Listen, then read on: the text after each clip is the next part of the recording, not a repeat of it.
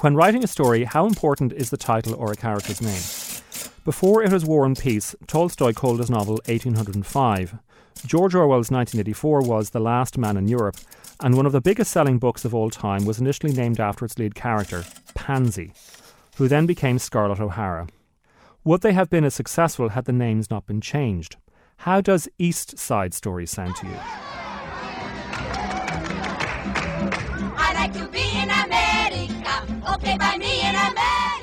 It began in 1949 when choreographer Jerome Robbins had an idea to set Shakespeare's Romeo and Juliet in Manhattan's Lower East Side. Updating it meant Juliet would be a Holocaust survivor, and the conflict would centre on Jewish and Catholic families during the concurrent religious festivals of Passover and Easter.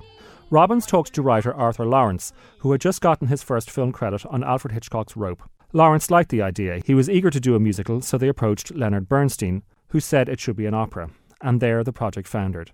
Five years later, the three men met again, at which point Laurents suggested dropping the religious element and exploring a secular route. Juliet was no longer Jewish but Puerto Rican, and her name was Maria. I'll never stop saying Maria. Maria. Maria. Within 18 months, they had a workable book and in September 1957 it opened on Broadway's Winter Garden Theatre. An instant hit, it was snapped up by Hollywood, and the film version was premiered in New York 50 years ago last Tuesday. Tonight, tonight,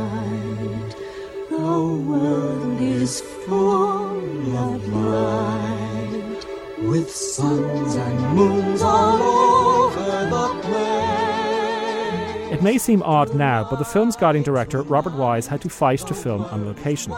Musicals have never been about realism, and Wise wasn't going for that. He wanted something almost abstract, and so we have an opening that is brilliant in conception, execution, and tension.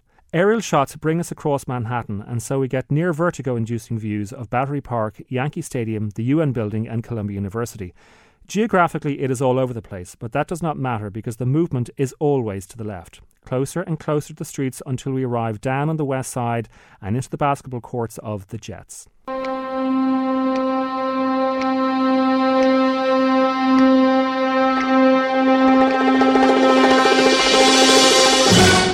And then, with simple, crisp editing, all cued by the snapping of fingers, we see the gang. This finger snapping is ambiguous.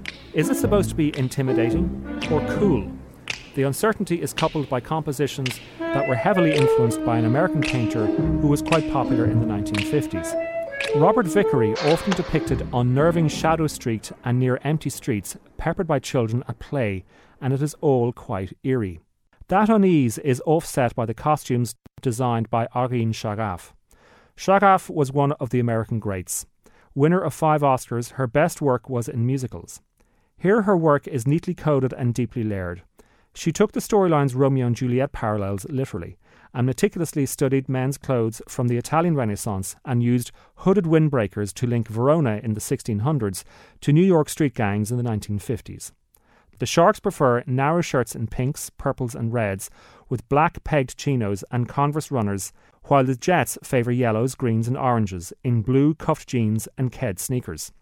But this is not a fashion show, it's a musical, and Bernstein's score, coupled with lyrics by Stephen Sondheim, is the definition of landmark. Miss America, bravo, speech! Speech! I feel pretty, oh so pretty that the city should give me its key. A committee should be organized to honor me. La la la la la la la la. I feel dizzy. I and of course, the choreography by Jerome Robbins is superb, and the energy it generates is more than contagious, especially so when Robert Wise carefully punctuates the full width of the screen, positioning the actors as though they were notes on a stave. Almost all the disciplines of cinema are employed to the full. Cinematographer Daniel L. Fapp received one of the film's 10 Oscars, and at crucial moments, he neatly vignettes the widescreen format so that large areas are misted over, leaving exclusively small spots clear for our attention. It's a trick that can be traced back to the earliest days of cinema, and even earlier to when singers were placed in spotlight on the stage. But once the music stops and the action quietens down, the acting simply doesn't hold. Natalie Wood as Maria and Richard Beymer as Tony are both risible. Neither of them could sing and had to be dubbed, so we thank the Lord for Rita Moreno as Anita. She is fantastic. Yet no one has ever explained just how George Chakiris was cast as Bernardo. He had appeared as an uncredited background extra in 14 films before landing the role and then nabbing an Oscar. Talk about burglary. But really, who cares if you have music like this?